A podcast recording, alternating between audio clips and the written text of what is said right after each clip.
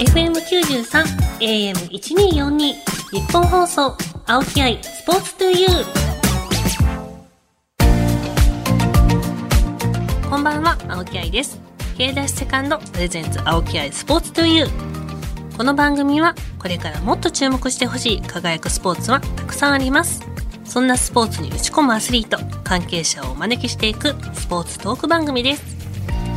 その競技の魅力やこれからの発展に向けてお話をしながら、スポーツの持つ無限の魅力を You、ラジオの前のあなたにお届けしていきます。本日のゲストは前回に引き続きスポーツクライミングの新星、大政亮選手です。いやもう前回はね、大政選手のクライミング愛たくさんお話いただきました。今回は大政選手を違った角度から深掘りしますからね。ということで、本日もよろしくお願いします。日本放送、青木愛、スポーツトゥユー。K ダッシュセカンド、プレゼンツ、青木愛、スポーツトゥユー。ゲストをご紹介しましょう。前回に引き続き、スポーツクライミングの大政亮選手です。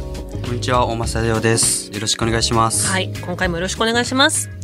改めて少しプロフィールをご紹介しますと、大政亮選手は2002年愛媛県の生まれ、スポーツクライミングはスピード、ボルダリング、リードの3種目がありますが、パリオリンピックではスピードが独立することになっています。大政選手はそのスピードで今大注目。スピードは高さ15メートルの壁をどれだけ早く登りきれるかを競いますが、大政選手は今年6月から7月にかけて日本記録をなんと3回も更新。日本代表にも選ばれ、第4期パリオリンピック強化選手に指定。現在松山大学法学部に通う学生さんでもあります。では、今日は学生としての顔、さらに未来への思いなどを聞いていきましょう。はい。松山大学の学生さん。松山大学愛媛県私愛媛県何回か行ったことあって、はい、あのそれこそ松山城の下の下の広場じゃないんですけどなんか広いとこがあってそこのところでちょっとランニングイベントみたいなのに何回か出させていただいて、はい、あでもっていうだけなんですけど、はい、松山大学も本当松山城の隣です、あじゃあめちゃくちゃ近いところに近くです。松山大学どんなとこですか？松山大学は、うんまあ、本当松山市の中心にちょうどあって、うん、なんですかねなんか本当に僕のイメージではなんか綺麗です。建物が。綺麗です。建物が。シンプルな感想でした。なんで松山大学に進学されました？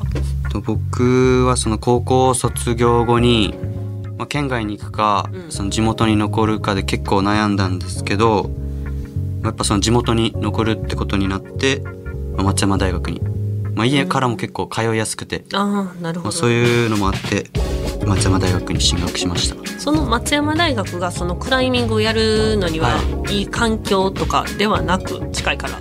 そうです。まあその中に部活があるとかじゃなくて、うんうん、本当にその、まあ、家から近くて、まあ、すぐ帰ってすぐ練習に行けるっていう感じではい。行きやすい練習しやすいまあ、まあその部活があるわけじゃないけど、まあ、クライミングにとっていい環境ってことですよね。しやすい環境で松山大学でその法学部っていうことですけどその競技と勉強両立大変なことってありますか？まあ大変なことだらけやと思うんですけど。まあ、やっぱでも大学に入ってからその空き駒とかができたことでその時間は結構多くなったんで、まあ、練習はしやすいんですけどゼミっていうのがあって、うんうんそこでは結構レポートとか法学系のレポートを書かないといけないんでそう。まあ、そういうのはちょっと苦手ですね僕は、はい、私も友達に手伝ってもらってばっかりでした。あの去年東京2020オリンピックありましたがどんな思いでご覧になられてましたか？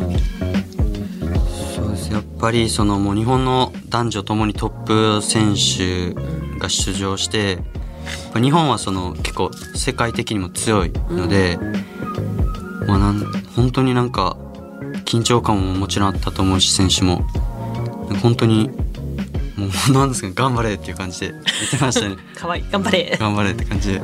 でも次はね大政選手、はい、パリは出ていただきたいと思いますけどはいこのパリオリンピック出場のためにまだまだこれから伸ばしていきたいなとか自分の中での課題ってありますか？課題はまあたくさんあるんですけどと、まあ、今一応その日本記録っていうのは持ってるんですけどまあ世界と比べるとまだその通用しないというかもっと速くしないといけないし、まあ、やっぱスピードクライミングってちょっとミスが結構多くてもうちょっと滑っただけで本当にタイムが遅くなって負けるのであ絶対そうですよね。動画見てる限りそうです。なんかもうそのままスーっていってますもんね。ちょっとミス。本当0.1秒でも勝負が決まったりするんでミスって例えば、まあまあ動画見る限りはい。おま選手スーっていくじゃないですか、はい。どっか一個あってなったら、はい。止まっちゃうんですか？まあ、止まっちゃうしそのままバーンって壁から弾かれてしまう場合もあります。うんそれ弾かれたらもうそこ失格？そうですね。もう壁から離れたら終わりなんで、あそうなんや。まあ、詰まっても壁から離れずに最後までタッチゴールタッチできれば大丈夫なんですけど、まあ、タイムは遅い。そうですよね。詰まったら。はいや難しそう。大変だ。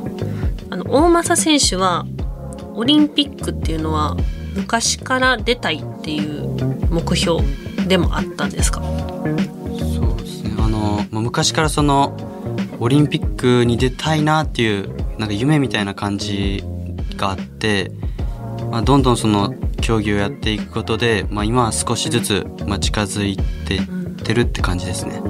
じゃあもう本当にはい。オリンピック意識したのは結構昔から、そうですね、まあ、意識というか、まあ、まあ夢本当に出たいなみたいな感じでしたね。もうどんどんじゃあ現実になりつつある。はい。どうですか？その感じ。じやっぱりでももう昔は本当にもう出たいなぐらいだったんですけど。ふんわりやんわり、今はなんか本当に、まあ、目標にできるって言ったらあれなんですけど、まあ、目標にできるぐらいまで、目前ですもんね本当に。はい、ちょっとずつ近づいてるって感じです。ぜひ頑張ってパリもはい。ロサンゼルスも出てもらいたいと思います。はい。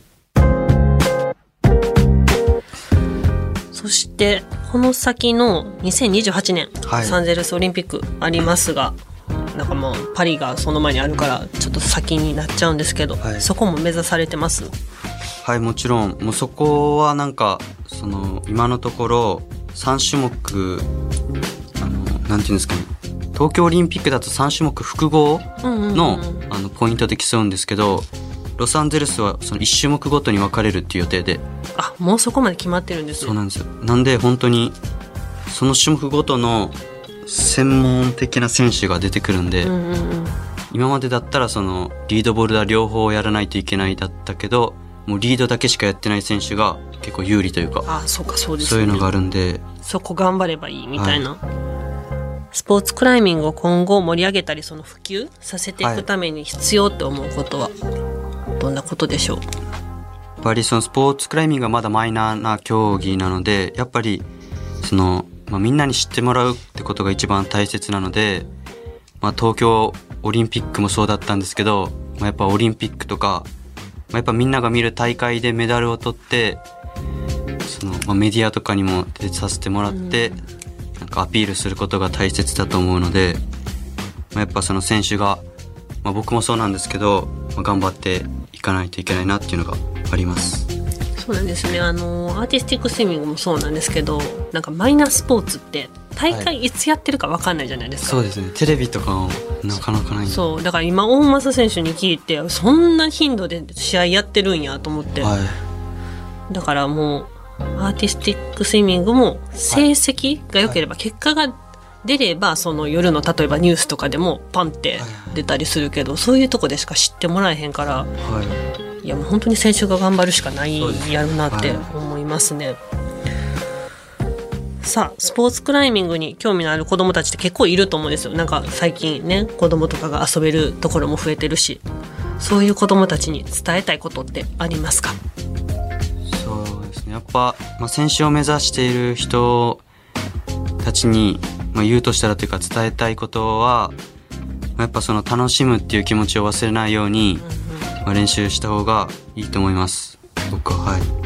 月こそものの上手なれですねなんかここでこんな質問するのもあれですけど大政選手、あのこの競技やられててうわ嫌やクライミングって思ったことってないですか？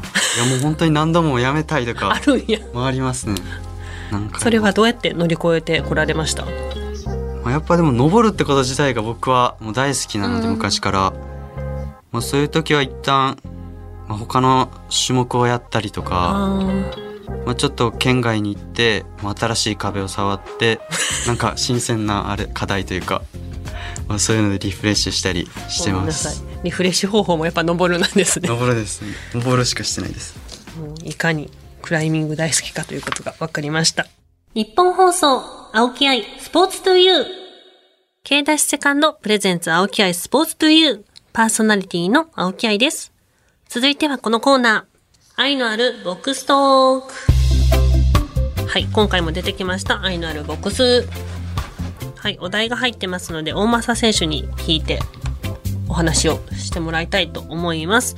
今回は前回とは違い、主にプライベート関連の話題が、はいはい、入ってますので、はい前回より喋りやすいかどうかは、聞いてからのお楽しみということで、では、お願いします。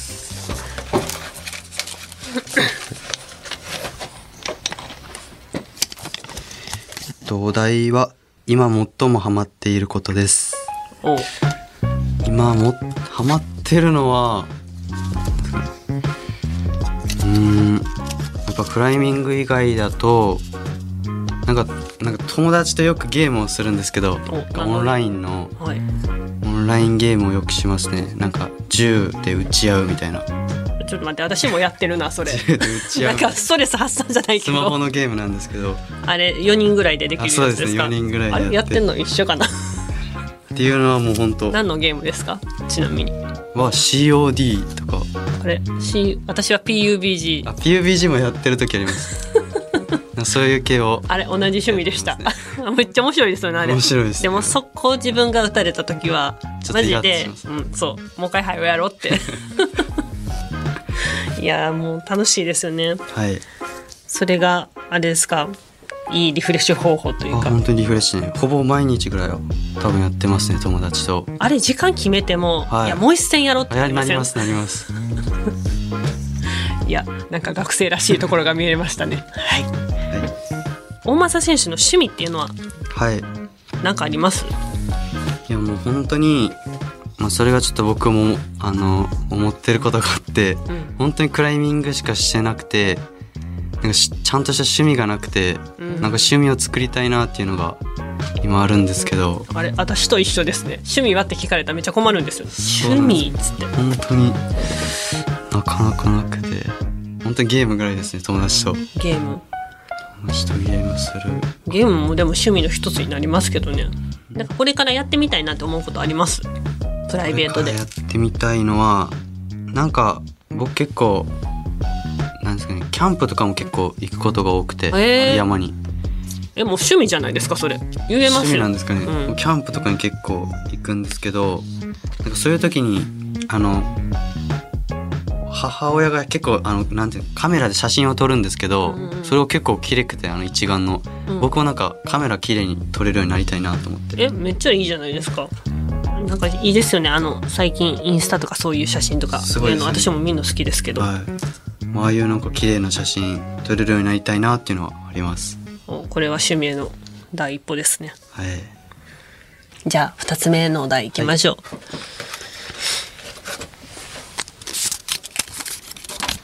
二十歳のうちにしておきたいこと二十歳って。したいことはああでもあの車の免許取っておきたいっていうのが最近あって原付の免許は取ってるんですけど、ちょ車の免許を取りに行きたいです。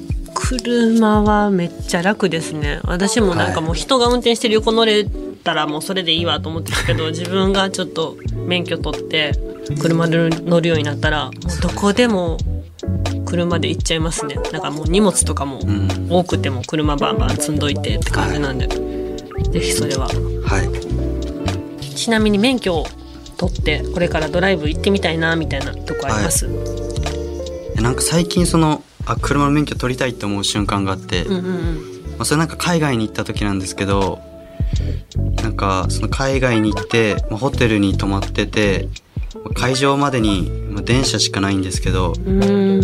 そのクライミングってその岩を登る人たちもいてまあなんかなんていうの岩に行くにはなんか電車だとその離れすぎているみたいな車だと行きやすいみたいなんでやっぱこういうとこで車の免許取ってたらいいなみたいなのがあって。取りたい理由がやっぱりクライミングの 関連のあれでしたね。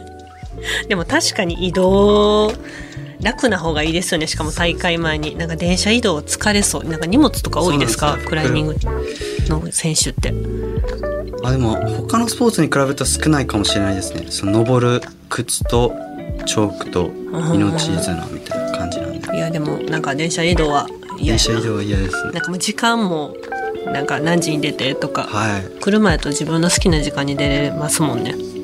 それはちょっと免許をぜひ取っていただいて試合前のストレスを、はい、減らしてもらいたいと思います。はい。ではラストいきましょう最後はもしスポーツクライミングをしていなかったら今頃は。うーん。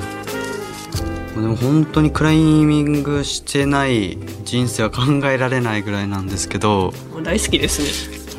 あのその5年生はい。でクライミングと出会われたじゃないですか。それまでって何されてたんですか？5年生になるまで。なんか体操とスイミングをやっててうんやってましたね。まあなんか選手というよりかはそのクラブ活動みたいあなー遊びで。スクールみたいなスクールみたいなはい。なんかそれまでにハマることはなかったですか？まあなんかその体を動かすことは好きだったのでスポーツは。もしクライミングやってなかったら多分何かのスポーツはしてたと思います、まあ、部活に入ったりとか。まあでも水泳はハマらなかったということで。同じ水の人としては悲しいですけど。でもねクライミングにハマってこんだけ素晴らしい選手になられてますから。いやでも確かに私もシンクロやってなかったら何になってましたかね質問そう結構されるんですけど。え分からんってなりますよね。もうそれしかやってこうへん人生やったから。いやもうだってクライミング付けですもんね。大政選手が他にクライミング以外で好きなスポーツってあります？やるでもいいし見るでもいいし。でもなんかその体育の授業とかで結構バドミントンするんですけど、うんうんバドミントンは好きですね。うんなんかバドミントン選手に見えてきた。やってそバドミントン好きです。う すごい動体視力必要そうやけど。でね。でも全くそのあれですねクライミングと完全の違うスポーツですね、うん見る方とかは普段されます？テレビ観戦でもいいですし実際生で。ああでも全然見るはあんまないかもです。本当になんかそのオリンピックぐらいしかスポーツは見ないかもしれないですね。普段は。そうかな。私も引退してからしか他のスポーツ見えひんかったし、現役の時ってやっぱ自分のスポーツでいっぱいいっぱいというかこうなりますもんね。集中して。はい、ということで愛のあるボックストークはここまでです。ここで大政選手からあなたに私が伝えたいというワードを発表してもらいたいと思います。この to you ワードはリスナーの皆さんのこれからにも生きるような前向きで未来に残したいゲストの方からのとっておきの言葉です。さあ、大政選手、というワードは決まってるでしょうか？決まってます。さあ、では、はい発表お願いします。はい、えーそれでは僕大政亮のというワードは計画のない目標はただの願い事に過ぎないという言葉ですもう一回もう一回。と計画のない目標は 計画のない目標。ただの願い事に過ぎないおー、えーちょっと待って。なんか、私の初回のなんとかなるは何やったんやろっていうぐらい、毎回毎回、素晴らしいワード。あの、この言葉を選ばれた理由っていうのは何ですか、なんかこの言葉は、ん。なんか僕は小さい頃になんか本で読んだことがあって、うんうん。まあ、その中にあった言葉なんですけどなんか本当にもうこの言葉通りなんか本当に目標を決めただけ何々の大会で1位取りたいとかなんかこれに出場したいなだけだとなんか言ってるだけで、まあ、ただただ練習してるだけになってて、まあ、そういう時期もじ僕自身あってまあ、ちゃんと目標を立てて、まあ、それまでの期間何をしていくっていう計画を立てていくことで、やっぱ僕も成長できていったので、うんまあ、この言葉が好きです。それ本で読まれたのは、ちなみに何歳ぐらいの時だったんですか、あでも小学校の高学年だったんで、まあでも本当クライミングし始めたぐらいだったんで、え、その時に、はい。その言葉を本で読んで、はい。うわ、いい言葉って思ったんですか？そうですね。あ、なんかすごいなと思って。小学生でその言葉いいって理解するというか、うん思えるっていうのがすごいですね。ちょっと小学生にしたら結構難しい言葉に感じますけど。いや、すごいいい言葉です。はい。皆さんもこの言葉響いたんじゃないでしょうか？はい。大政選手の To You Word 番組ホームページでも見られますので、ぜひチェックしてください。では、大政選手とは間もなくお別れです。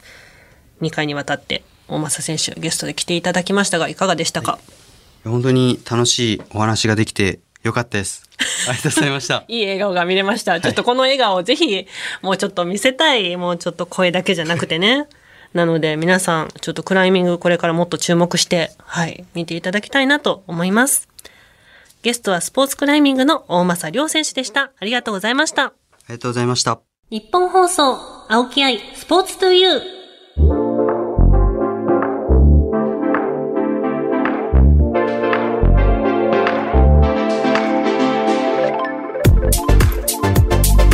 お送りしてきました、K ダッシュセカンドプレゼンツ青木愛スポーツトゥーユー。今週もあっという間にお別れです。いやーなんか大政選手前回よりちょっと慣れてくださったのかプライベートの話もたくさん聞けてはいよかったです。番組ではあなたからの質問メッセージもお待ちしています。番組メールアドレスは aispo.1242.com aispo.1242.com です。また、パソコン、スマートフォンアプリ、ラジコのタイムフリー機能を使って、この番組をもう一度聞くことができます。さらに、タイムフリーが終わった後は、番組ホームページから、ポッドキャストで聞けます。ぜひ、ホームページにアクセスして聞いてくださいね。それでは、お相手は私、青木愛でした。またね。